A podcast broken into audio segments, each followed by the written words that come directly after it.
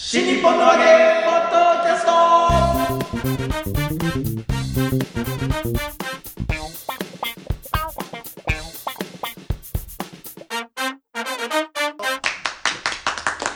はいどうも皆様こんにちは新日本のわげポッドキャストの時間がやってまいりました霊霊者マルコでございます広瀬和夫プロデュースこちらマルコ満喫新日本のマゲという落語会を不定期で成城ホールで行っておりますその宣伝のためにやっておりますこのポッドキャストでございますがまずは私が霊霊者マルコそしてあそうですあそうじゃない三遊亭満喫三遊亭満喫です我々のプロデューサーがこちらよ広瀬和夫です。ろしくお願いします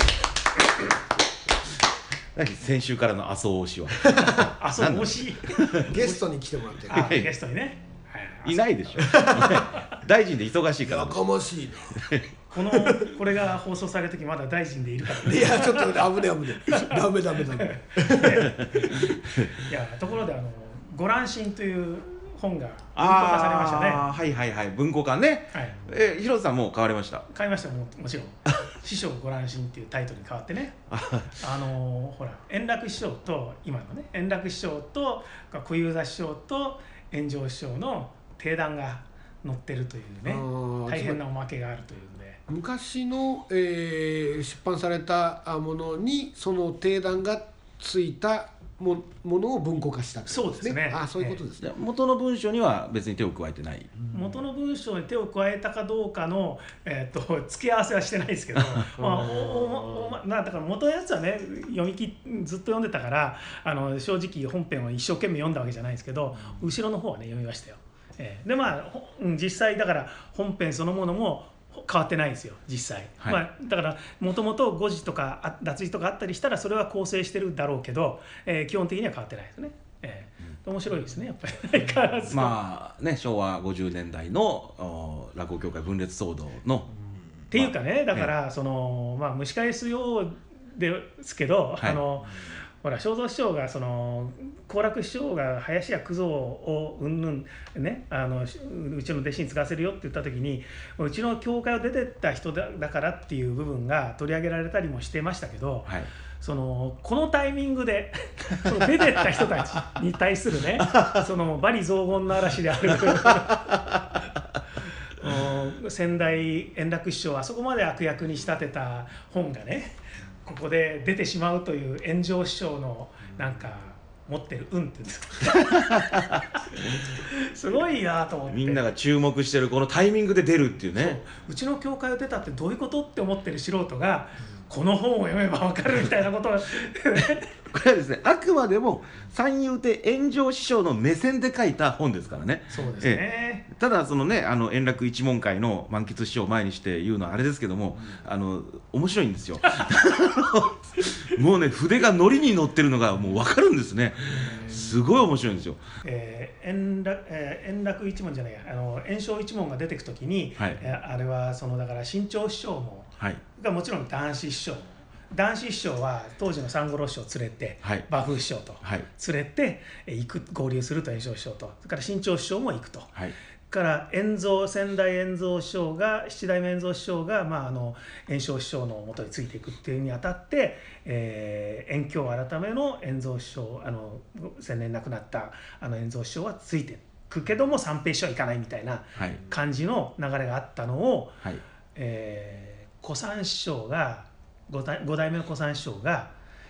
金元って場所、まあ、それも先代ですけど先代の芭蕉師匠を副会長にしたと。はいこの人事が非常に大きかったってことが書かれてるんですよね。まあ、それはその事情通から聞いたなるほど君はすごいな落語も頑張れって書いてあるっていうねでだから金元亭芭蕉を副会長にしたことで新潮師匠もやっぱりその出づらくなったとかまあもろもろあったとかうんまあ、そこでその間あのいろいろ言われている男子師匠と新潮師匠が揉めたとかあのつまり円生の次は会長は誰だっつって円生師匠は新潮師匠だって言ったんだけど男子師匠は自分だと思ってたっていう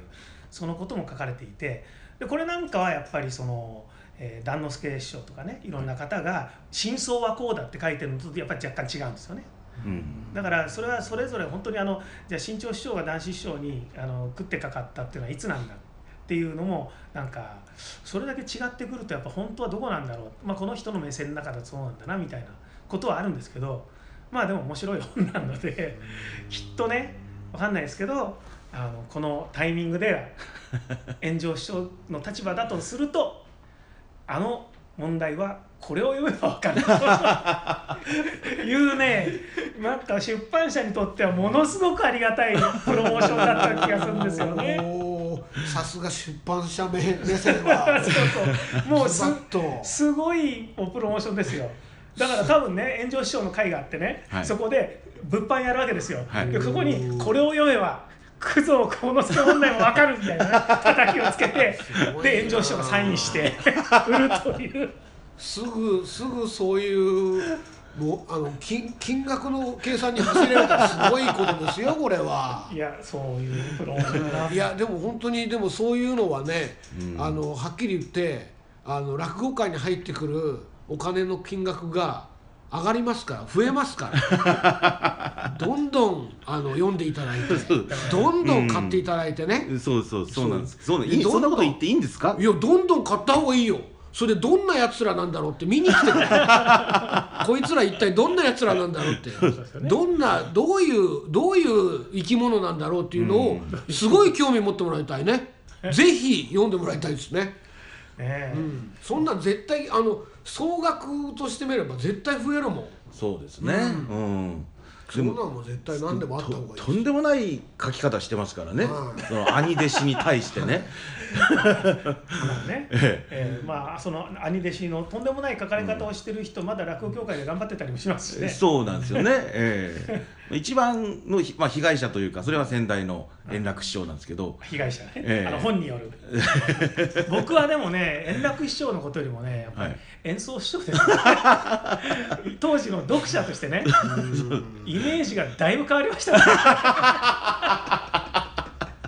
あくまでも炎上師匠目線の話ですからねこれはそう炎上師匠えーそう炎上目線の「あのご乱心」という本の中ではね、うん例えばあの青春ドラマでねなんか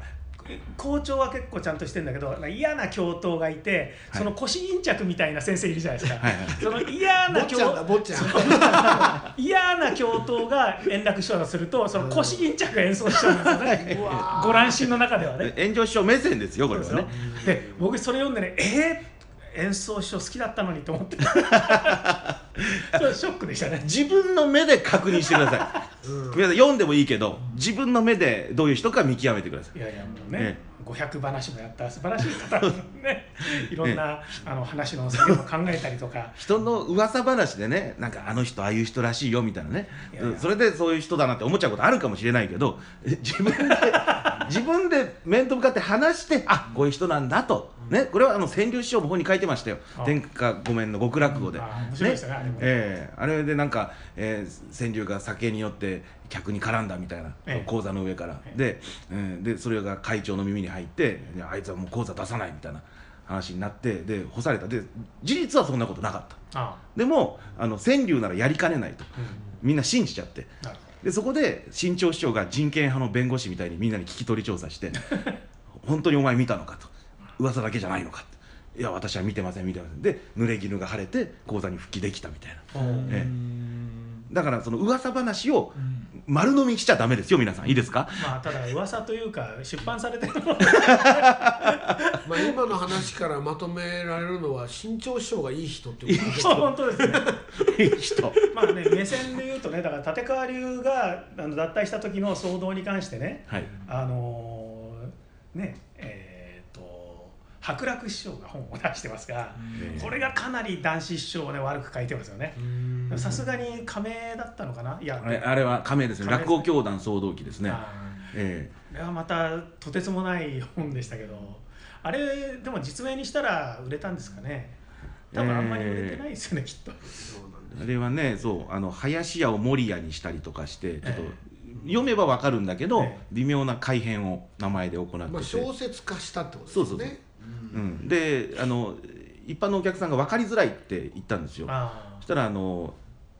これはこれですとあの守屋は林屋でっていうのをちゃんと自分で書き直したやつを配ってましたーじゃあ最初から最初から普通に書けばよかったからねというね、えーまあまあはまいあでも本質的にはさだっていい人かどうかとさ芸が面白いとか芸が楽しいとかさ、うんそうそうそう感動するとかっていうのはさほぼ関係ないわけじゃないですか、そうなんですよねうんまはあ、い関係ないって好みには影響しますけどねまあものすごくただまあ楽しむことの根本的にはね関係ないわけだからそうなんですよねまあ柳家はね芸は人なりっていうまあそういう教えですけどね、 ええそうね、いい人というのがどういうののをいい人と呼ぶかっていうことによってはね、フィット感が違うわけですからね、うん だから講座が面白ければね別に全然僕は構わないと僕は思ってるんですけどね、そうそうですそねの方がいいですよね、あーまあ、末広亭の、まあ、大旦那と言われた、えー北村銀太郎さんの覚書みたいなのがあるんです聞き書き,、はい聞き書きですね、はいえー誰かライターの方がであの人は芸は素晴らしいよ、芸は名人だ、でも人間がなって言ってるのがありますからね、 誰のことですかえーそれは差し障りがあるんでちょっと言えませんけあー差どし障りがあるえーそれはあの聞き書きという確かタイトルで出てますのであーなるほどえねーお読みいただければと思います、えー、マルコさんは自分はどうなんですか私ですか、ええ私はねあこれは見たもう目がね見た目は見た目はねうるさいあの人は芸は面白いん だけど見た目がな人もいいんだけど見た目 がねうんいやいやあとおやめ前なさいだからの腰巾着じゃねえか よ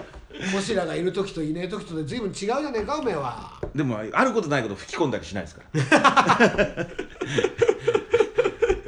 小白さんにねあの霊霊者マルコっていう名前を挙げて自分は馬フンになるっていうのはうん考えてないですか考えてないですそう襲名問題で言えば兄さん馬フンって名前持ってんだ持ってない持ってないよ馬フンを挙げたらいいんだ持よってない、それは言っとくよば先に馬フンの管理は満喫師匠がしてるいでしやょ俺のところに筋は通しに来ても でもでも一応これはやっぱりあの八王子にも行かないといけないんです よそんな名前ねえっ つってあ八王子の小三師匠には関係ない名前だからやっぱ満喫師匠に筋を通せばいい んだよね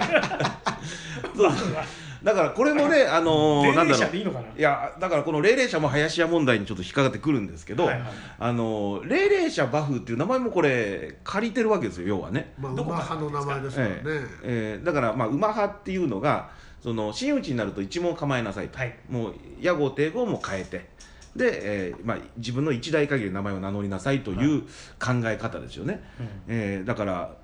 なんだろうな初音や左京とか天野や白馬みたいに、ああえー雲助一門もそうですよね五街道雲助の弟子で二つ目までは喜助安助佐助だったけど、えー、新喜郎お龍玉うん桃月庵白秋みたいになってますよね。なんで真ん中だけ抜くんですかしっかり 下から行っえーえーて隅田川馬石ですよね。 えー下から行ってるのはおかしいなと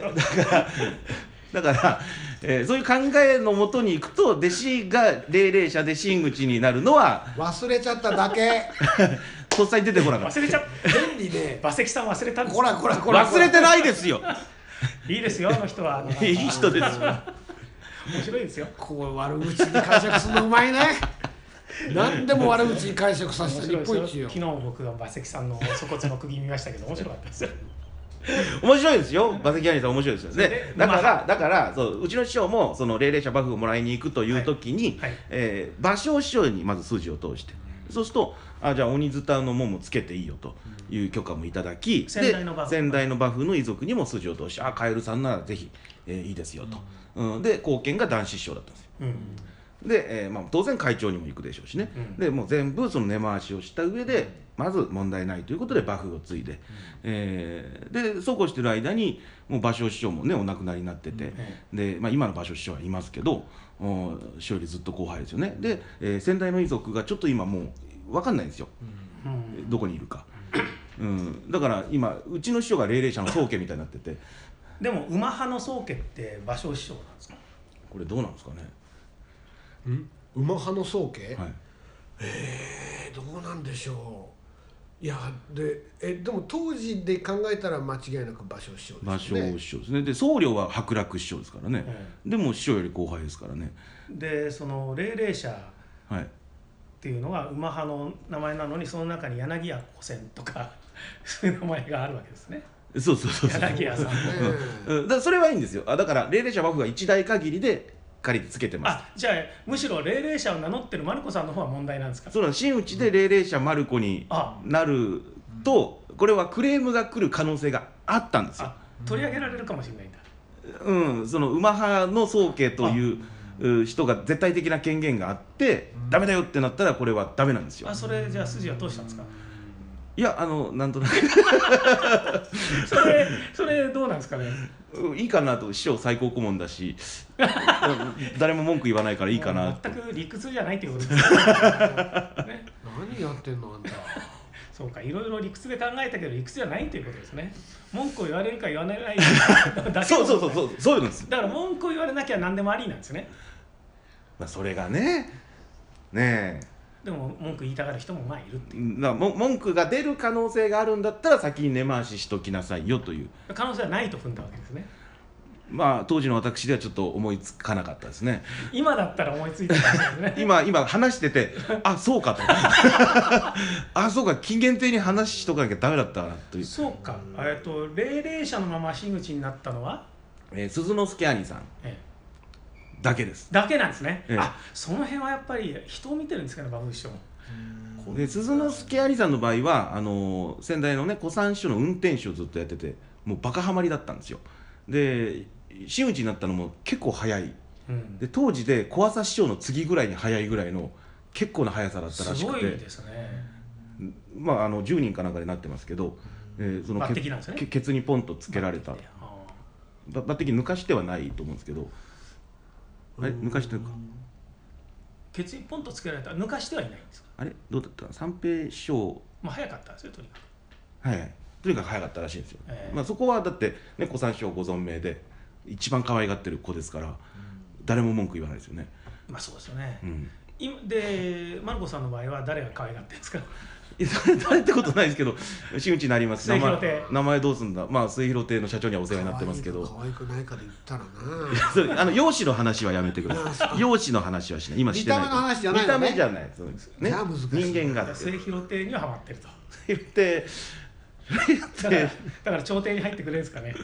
なんかなんかあればそうですねなんかあれば馬生師匠が例えば「ちょっと霊々者で真打ちおかしいんじゃないんですか?」って馬風師匠に言うかどうかですよね言わないですよね言わない言わないですよね言わないしやっぱりそ,、うん言わそなういうい結局力関係の問題になってくるんです多ね分僕は馬風師匠はちゃんと筋通してると思いますよああ知らない僕この感覚では知らないとっこちろが知らいないだけではい、だからそれは筋をあの例えば襲名して、えーそのまあ鈴之助師匠がはい真打ちになられる時にでも多分うちの弟子そのまま真打ちにするよっていうようなことはおやりになってるはずですよああそういう師匠だと思いますけどね、そうですそうねですねうんねだからそれは絶対あるでしょ当人には言わないでねそそうかそうか兄さんが見えないところで苦労してんだよそうでそうす知ねらん感謝しないとね本当だよ師そうだ匠に知らなかったな俺らにも感謝しないし ねせっかくバフンって名前を考えてあげたのにいやでもねあのーあれですよまあ筋は通してんだけどえーあと池豚もいいんだよ池豚思い出し池豚忘れてたけど思い出しましたね池豚ねあの兄弟子の三五郎ねこれ話しま話しましたっけ三五郎がはい真打ちになるときに、はいえーなんか風車だったんです霊々者はい風車で、はいえー真打ちになるときに、えー今の小三師匠が前三五郎だったんですね、はいで三五郎が空いてたから、うんえー今の小三師匠からじゃあ風車三五郎にどうだってうん話があって、はいあありがとうございます継がしていただきますって話になって、えー私は師匠のうちにたまたま行って、えー話してたら「ああだよなうん」ああじゃそうじゃないなああ明日なああの風車が、えー、三五郎をもらいに高尾まで行くんだよって言って言ってて「ああそうですか」つってうん、あじゃあ、えー師匠も一緒に行くんですか?」って聞いたら急に挙取り出して「俺は行かねえよ」「せがれが一緒に行くんだよ」うん「いいだろう子さんだし」っつって「えー、子さんだしってなんだよそれ」って「いいだろう子さんだし」ってそんな言い方ねえだろうと思ってすごいですね先週話した話がなんか吹っ飛ぶな宗家ですよ宗家お前いい加減にしろお前 丸く収めんかいですよ宗家ですよいやいや一問内のあれだからねあの、えー、5代目小三師匠が亡くなって、ね、当時三五郎今6代目小三師匠は馬風一門にそうですよね直ったん僕です一よ問ですもんねで一問内の身内のうちうちの話だでかも らどうなんですか馬派の名前の中にや柳家の宗家がいるって柳家全体ではそれは話し合ったんですかねいやもうそれ多分柳家っていう串が刺さってるみたいな感じの感覚だと思うんですよそうそうあで先代の馬風もあの四代目の柳家小さん一門だったんですよ、あーなるほどええそのう最終的になはるほどねだから柳家なんですよあーはい最終的にはなねるほどねもともと古今亭の方ですけどね、えーだからそれももともと古今亭なのにどうしてっていうのは素人には本当に分かりづらいと思うんですよねうーうーんんそうですねもともと市川海老蔵だったのに尾上なんとかになるみたいなね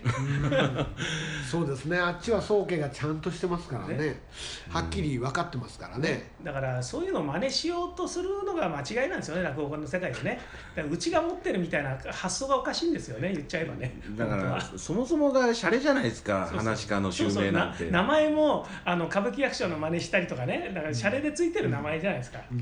ねね、歌舞伎でやってるから襲名やってみようって、ね初代がいないのにいきなり2代目、なんだっけ立川談秋郎襲名披露興行とかぶち上げたんですよねあー腕演馬っていう人がえそれが大変に成功してーでそれから話し家もなんか襲名し始めてうんでだから文楽師匠仙台はねその本本来7代目なのに末広がりがいいっつって8 代目に1個飛ばして襲名したりとか。うんまあそうですね、ね、ううちの師匠なんか本当は7代目なのに先代が9代目って名乗ってたのに収まりがいいからって5代目って若返った りしてわからない仙台九代目なんだ先代九9代代目の次は五代目5代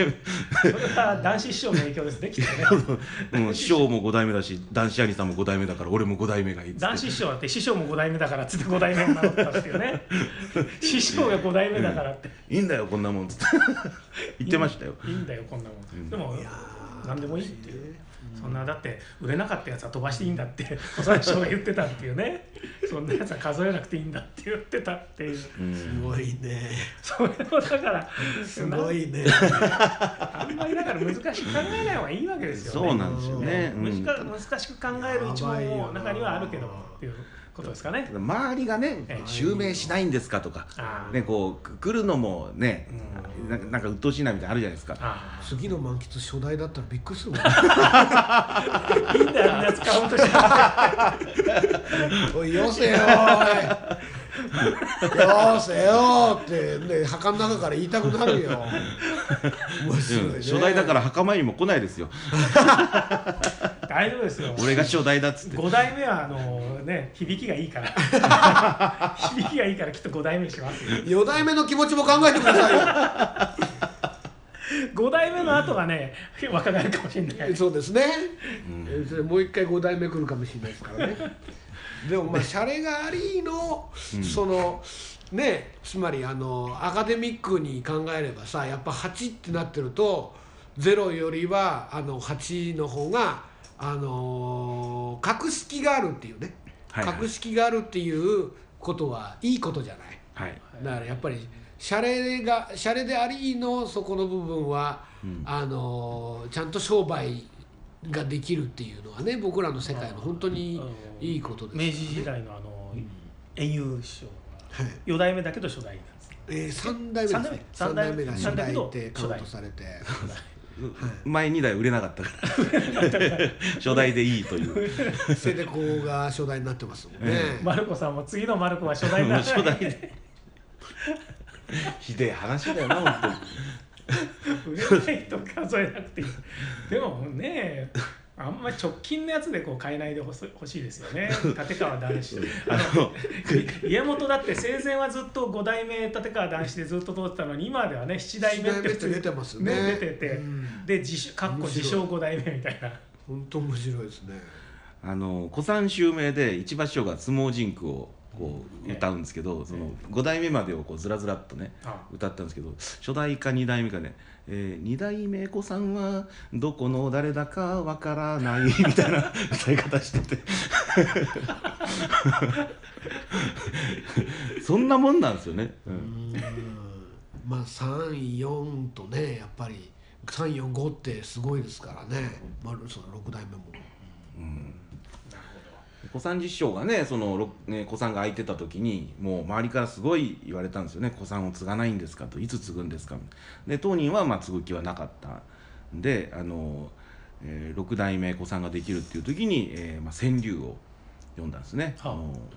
今までねそのえー自分の師匠の五代目子さんは小三治から小三になってますその前も小三治から小三になってる人はいますと、えーでも、えー小三治で廃業して、えー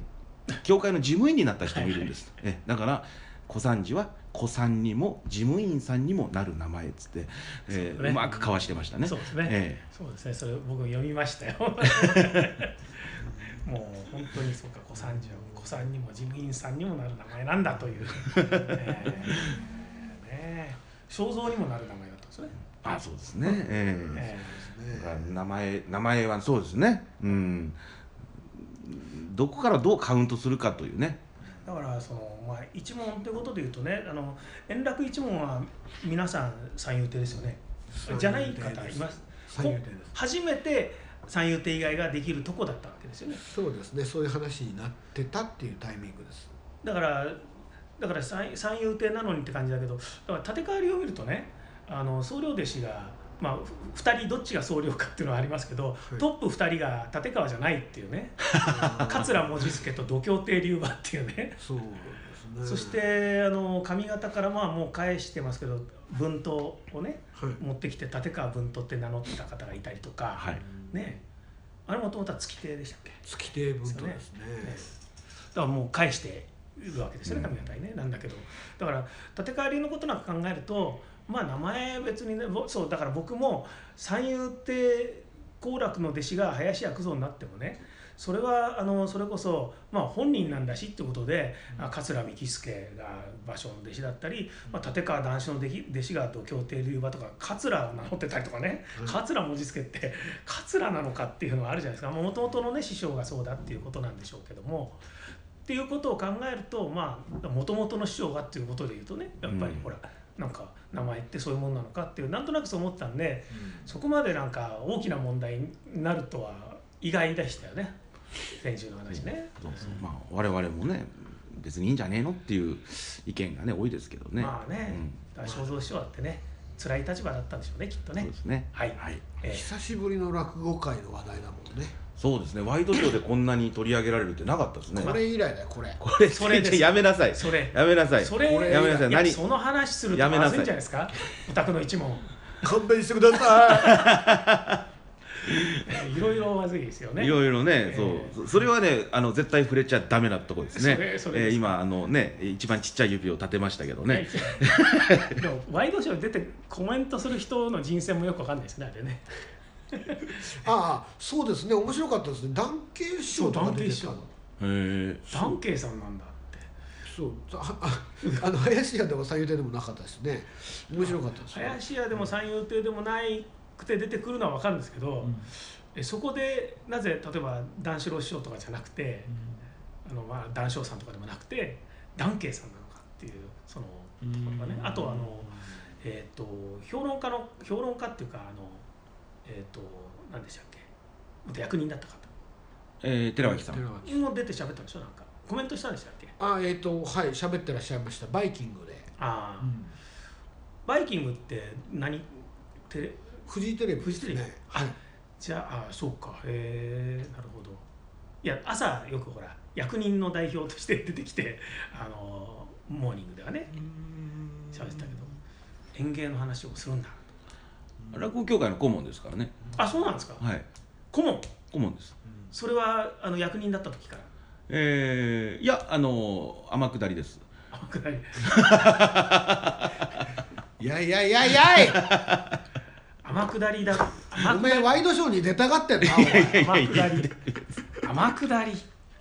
寺脇健さん天下り文化庁にいらっしゃったんですねうんあのもも文科省にいてで文化庁のあのその落語関係のことをいろいろやってで社団法人がどうとかそういう難しいことを全部仕切ってらっしゃったんですよ、なるほどはいまあ、その絡みで今落語協会の顧問をやってらっしゃる顧問はいへえ顧問って他にいらっしゃるんですか顧問はあと会計の方と、ああそうなんですえーいますねそういう一般の方ですね話し家さんじゃない方がはい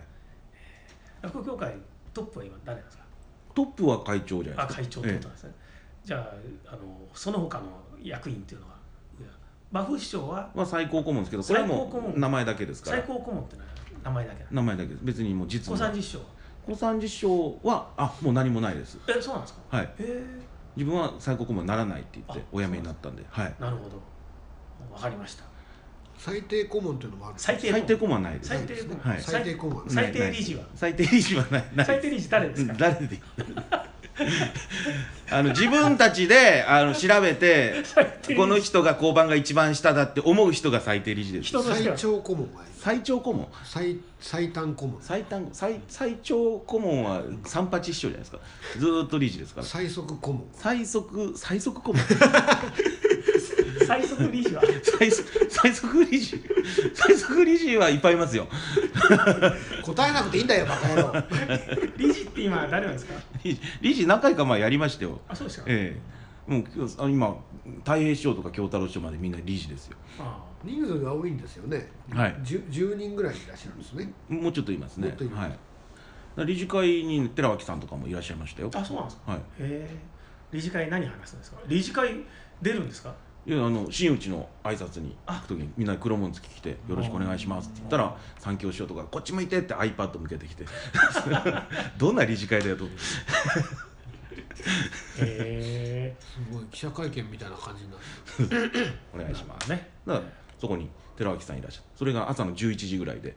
で、えーしばらくして1時ぐらいに何気なくテレビ見たらワイドショー出てて 「はえ早えな」と思って「 今理事会いたのにな」となるほどおーマルコさんももう真打ちにはなっちゃってますけど、はいなんか名前ついちゃったらどうですか三遊亭なんかいいよあるのいいのいいのあるよいいのあるよいいのあるよいいのあるよもう揉めるの嫌だいいのあるよいいいのあるよきいきなり三遊亭炎症を継ぐといいのあるよいいのあるよいいのあるよ いいいいのあるよ」っつってるダフ屋みたいな人いますけど何かありますか三遊亭馬フンってどうだあ三遊亭馬フンいいんじゃないですか次回「新日本の話芸落語会」の方ですけれども、えー4月の9テレ日屋さん19時開演でございます、えー、成城ホールで行います、 えー前売りが2500円当日が2800円、えーアンダー25割引オーバー65割引障害者手帳割引がございます北沢タウンホールか成城ホールの窓口で証明書を提示していただけると1000円引きになりますのでよろしくお願いいたしますまた E プラスピア484512に、えー、カンフィティでもチケットはお買い求めになりますお問い合わせは東京033482の1313成城ホールまでよろしくお願いいたしますはい、えー、というわけでね、えー、霊霊者マルコ何かね襲名しないかという話もあるんですけれども、えー、しばらくこのマルコのまま、えー、いきたいと思います、えーえーまあ、師匠が亡くなった時には分かりませんけれどもね「えー、新日本のわけ」ポッドキャスト